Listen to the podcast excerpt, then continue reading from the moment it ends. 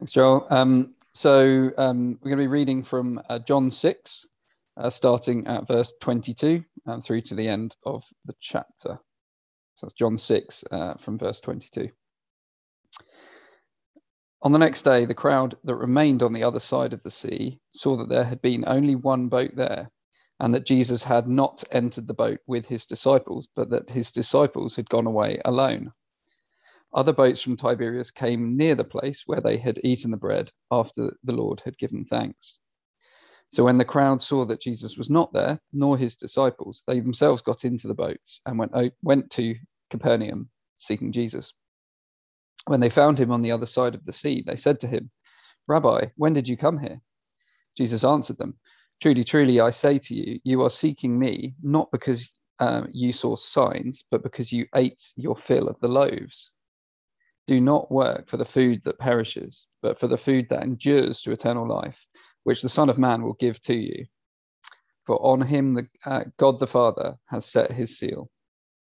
Then they said to him, What must we do to be doing the works of God? Jesus answered them, This is the work of God, that you believe in him who, who he has sent. So they said to him, Then what sign do you do? That we may see and believe you. What work do you perform? Our fathers ate the manna in the wilderness. As it is written, he gave them bread from heaven to eat. Jesus then said to them, Truly, truly, I say to you, it was not Moses who gave you the bread from heaven, but my Father gives you the true bread from heaven. For the bread of God is he who comes down from heaven and gives life to the world. They said to him, Sir, give us this bread always. Jesus said to them, I am the bread of life. Whoever comes to me shall not hunger, and whoever believes in me shall never thirst. But I say to you that you have seen me, and yet do not believe.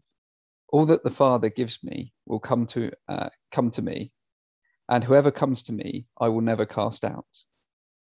For I have come down from heaven, not to do my own will, but the will of him who sent me.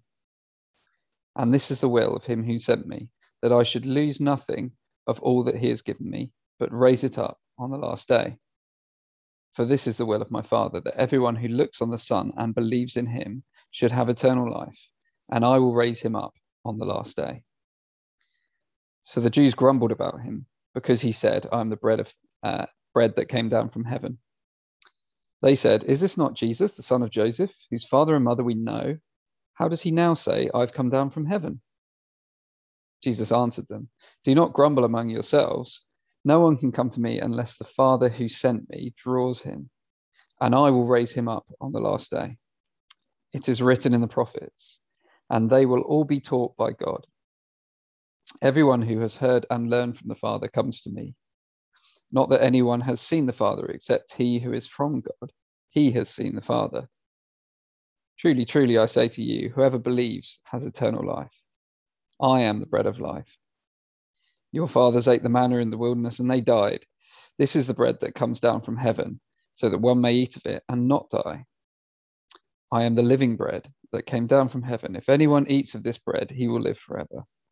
And the bread that I will give uh, for the life of the world is my flesh. The Jews then disputed among themselves, saying, How can this man give us his flesh to eat? So Jesus said to them, Truly, truly, I say to you, unless you eat the flesh of the Son of Man and drink his blood, you have no life in you. Whoever feeds on my flesh and drinks my blood has eternal life, and I will raise him up on the last day. For my flesh is true food, and my blood is true drink. Whoever feeds on my flesh and drinks my blood abides in me, and I in him. As the living Father sent me, and I live because of the Father. So whoever feeds on me, he also will live because of me. This is the bread that came down from heaven, not like the bread the fathers ate and died. Whoever feeds on this bread will live forever. Jesus said these things in the synagogue as he taught in Capernaum. When many of his disciples heard it, they said, This is a hard saying. Who can listen to it? But Jesus, knowing in himself that his disciples were grumbling about this, said to them, Do you take offense at this? Then what if you were to see the Son of Man ascending to where he was before? It is the Spirit who gives life, the flesh is no help at all. The words that I have spoken to you are spirit and life. But there are some of you who do not believe. For Jesus knew from the beginning uh, who those were who did not believe and who it was who would betray him. And he said, This is why I told you that no one can come to me unless it is granted him by the Father. After this, many of his disciples turned back and no longer walked with him. So Jesus said to the twelve, Do you want to go as well? Simon Peter answered him, Lord, to, to whom shall we go? You have the words of eternal life, and we have believed and have come to know that you are the Holy One of God.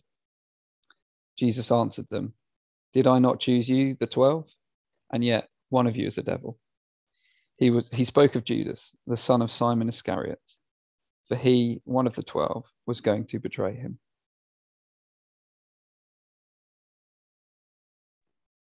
Pete, thanks so much, thanks so much for reading the passage us. Uh, really well read as well. Uh, the question we're going to consider this lunchtime is this How do you stay when everyone has fallen away? How do you stay when everyone has fallen away? Uh, let me tell you about my friend called James. James was a chap that uh, we met before we started work, and we wanted to stay Christian when we entered the workplace. So we decided to read a Christian book on the topic of work. When we started work together, we started a Bible study group in the office, and he was even brave enough amongst a whole group of people uh, to tell them that his passion in life was to glorify God. But six months later, he confessed that he stopped going to church, and eventually he stopped coming to the Bible study, and he fell away. See, the thing that really shocked me was the speed in which uh, that happened. It was six months, and he fell away. And so that's the question we're going to consider. Um, how do you stay when everyone has fallen away? How do you stay if a close Christian friend falls away? Someone who encouraged you when you were younger, but says it's no longer relevant now that she's older? How do you stay if your spouse falls away? and wants nothing more to do with Jesus at home? How do you stay if your pastor or your vicar falls away? The one who taught you the Bible no longer thinks it's true. How do you stay if the big Christian institutions of our age falls away? A veneer of religiosity, but underneath, denying the authority of Scripture. So, how do you stay when everyone has walked away. My guess is that most of us at one point of time in our lives would have experienced a close friend or someone close to you walk away. And in those painful, confusing moments, how will you stay? Well, this is the issue that John wants us to consider today in John chapter 6. You see, the Jews, God's own people, they didn't stay. Uh, they walked away from God. Last week, we saw there was a new Exodus rescue promised in the Old Testament. The Jews, uh, they were the ones who didn't participate in it. But this week, uh, we understand why they rejected him. Uh, the series, we titled it The Anatomy of Unbelief. And from this week onwards, we start digging deeper and un- analyzing unbelief. So, what was true for his own people, the Jews, is also true for the world today. So, the key thing to understand, uh, to stay, uh, John wants you to understand that understanding unbelief will help you to stick to Jesus. Well, as Pete was reading, I'm sure you realized that today's passage is quite a difficult passage. It's really long, lots of tricky bits, and I'll do my best to help us. Um, so do put your think- thinking caps on. And I wonder whether when Pete was reading, you noticed a shift in the crowds. Uh, there were dwindling numbers as the passage went on. Verse 22, uh, the crowd went to him. But by verse 41, the crowd is specified as the Jews. And you go to verse 60, and they become his disciples. Then verse 66, his disciples turn away, and we are left with the 12. See the crowds, they start out really curious, but they progress to grumbling and then to leaving. And so we will understand how the 12 stuck to Jesus despite all falling away. And so the first thing we need to understand about unbelief is this that people, people crave for perishable bread. Uh, if you were with us last week, you remember the passage Jesus fed the 5,000 um, and they wanted to make him king by force. Today, the great feast, uh, the day before, was a distant memory, a sweet dream. Uh, it's a new day. The crowd have woken up, they've done the morning stretches, and they hear a loud rumble in their tummies. They are hungry, their bellies are empty, and they want to eat. Look down to verse 25. When they found him on the other side of the sea, they said to him, Rabbi, when did you come here? Jesus answered them, Truly, truly, I say to you, you are seeking me, not because you saw the signs, but because you ate your fill of the loaves. Do not labor for the food that perishes, but for the food that endures to eternal life, which the Son of Man will give to you. For on him, God the Father has set his seal. Do you notice Jesus? He exposes, um, exposes them for letting their bellies uh, direct the actions. Uh, they were seeking perishable bread. Uh, they wanted to fill their bellies, but not just seeking perishable bread. Uh, they were they were craving for it. And notice how the conversation continues. Look down to verse 28. Then they said to him, What must we do to be doing the works of God?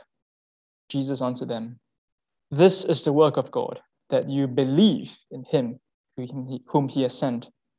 So they said to him, Then what sign do you do, that we may see and believe? What work do you perform? You know, when the Jews, they ask, What work must we do? Uh, they seem potentially interested. But notice what Jesus says after that. He didn't speak about food, but he speaks about belief. And immediately they start challenging him. What sign do you perform? Uh, what work do you do? Uh, no belief, my belly please. Uh, they're hungry, they want to be fed. But even more extraordinarily is that they challenge him with scripture. Look down to verse 30 again. So they said to him, Then what sign do you do that we may see and believe you? What work do you perform? Our fathers ate manna in the wilderness, as it is written, He gave them bread from heaven to eat. You notice what they were doing. Uh, Moses fed our fathers with bread from heaven. Jesus, are you going to do the same? Are you going to feed us again and again? See, they were craving for food. And it's really audacious if you think about uh, I think about it. In verse 14 in the previous passage, they called him the prophet. Yet, this passage, they are challenging him with scripture. They're so greedy that they are twisting scripture to manipulate Jesus to fulfill, to fill their bellies again. Moses fed them.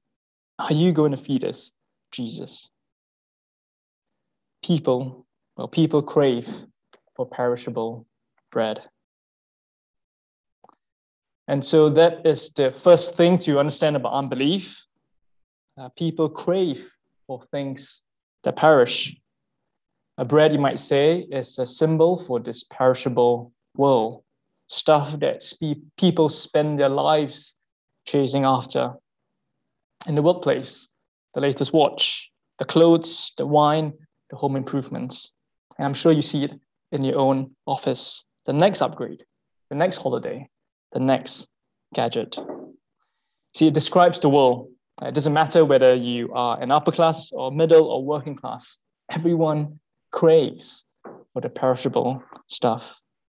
It doesn't matter if you spend a lot of money or you save a lot, because both are symptoms of craving. See, we need to understand the unbelief of the world. And the first thing to understand is that people crave for things that perish. And that gives us a clue why people fall away because they love, they crave for what this world offers, the material stuff, the comfort. Well, but if Jesus is not offering um, filling the bellies, what is he then offering? That's where we come to our second point for today. Well, Jesus, he offers true bread. Uh, the next section, I think it's a really tricky section. Um, I think the best way to understand what's happening from verse 34 to 59 uh, is to see him expounding his statement in verse 32. Let me read from verse 31. Our fathers ate manna in the wilderness, as it is written, He gave them bread from heaven to eat. Jesus corrects them.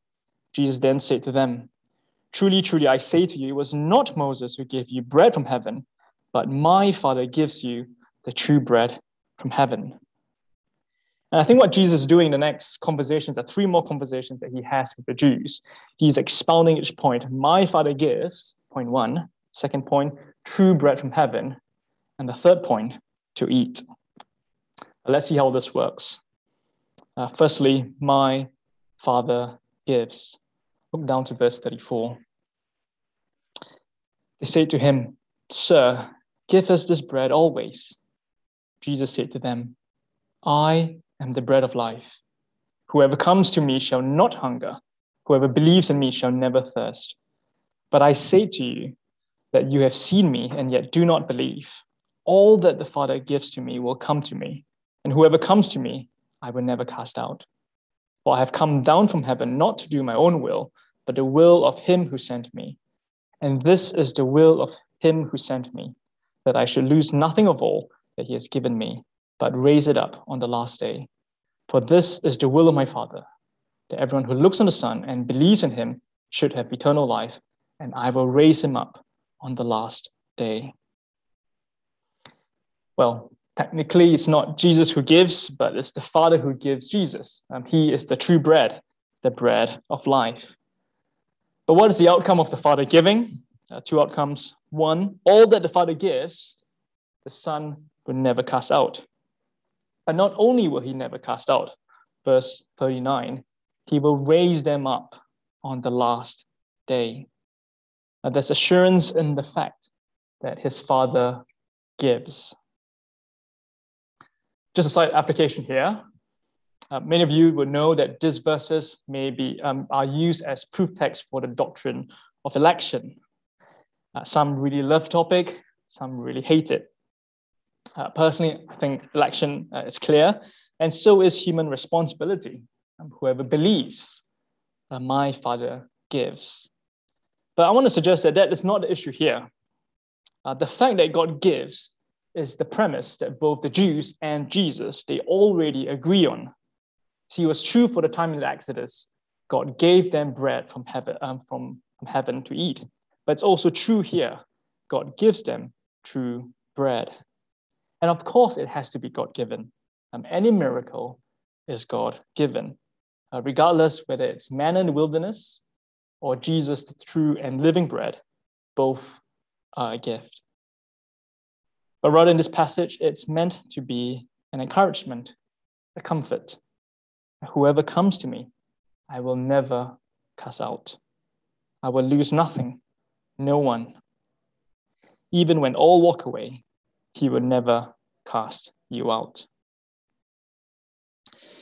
Well, but how can this uh, how can this guy be from uh, from heaven? I mean, notice the Jews they don't take issue with the Father giving, but the fact that Jesus comes from heaven. Look to verse forty one. So the Jews grumbled about him because he said, I am the bread that came down from heaven. They said, Is not this Jesus, the son of Joseph, whose father and mother we know? How does he now say, I've come down from heaven? And so Jesus, he unpacks the next point. My father gives, but secondly, that he's the true bread from heaven. And he answers that question by contrasting himself with perishable bread. Look at verse 47. Truly, truly, I say to you, whoever believes has eternal life. I am the bread of life. Your father ate the manna in the wilderness, and they died. This is the bread that comes down from heaven, so that one may eat of it and not die. I am the living bread that came down from heaven. If anyone eats of this bread, he will live forever. And the bread that I will give for the life of the world is my flesh. Uh, true bread and living bread uh, contrast what their fathers ate in the wilderness. Uh, they died. See, evidently, manna, as miraculous as it was, um, didn't help their forefathers live forever. And so the point that Jesus is making here that all that this world has offer, all that this perishable world has to offer, doesn't give life. And the world knows that. Uh, the world knows that the stuff in this world does not satisfy. So Jesus says, think about it.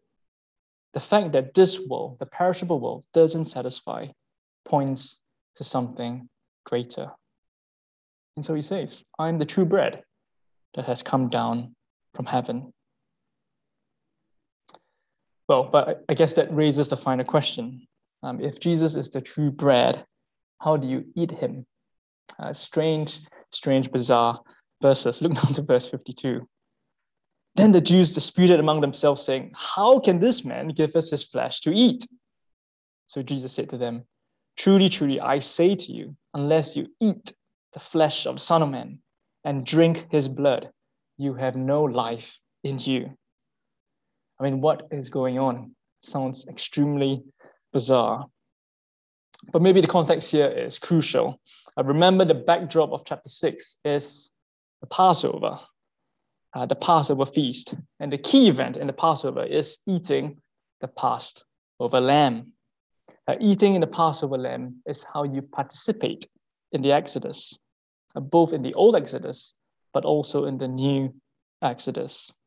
See, Jesus, the true bread, the true Passover lamb, needs to be eaten.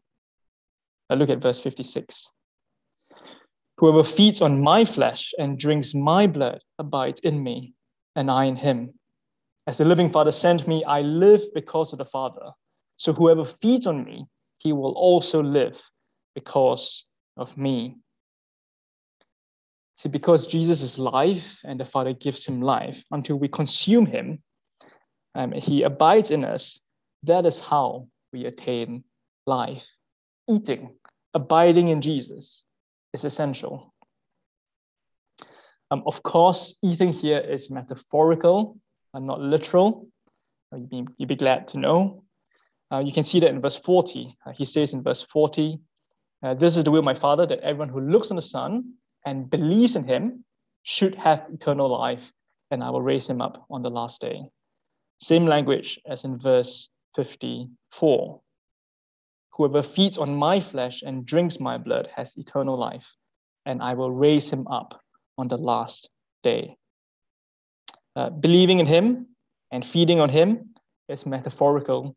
Um, they are synonymous for each other.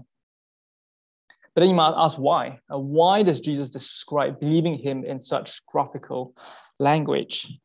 My suggestion is this uh, because believing in him is synonymous from eating his flesh, that enables participation in this new Exodus rescue. You see, to participate in the old Exodus, you need to eat the Passover lamb. Uh, but for the new Exodus, uh, you don't have to eat the lamb, but you have to believe in Jesus' words.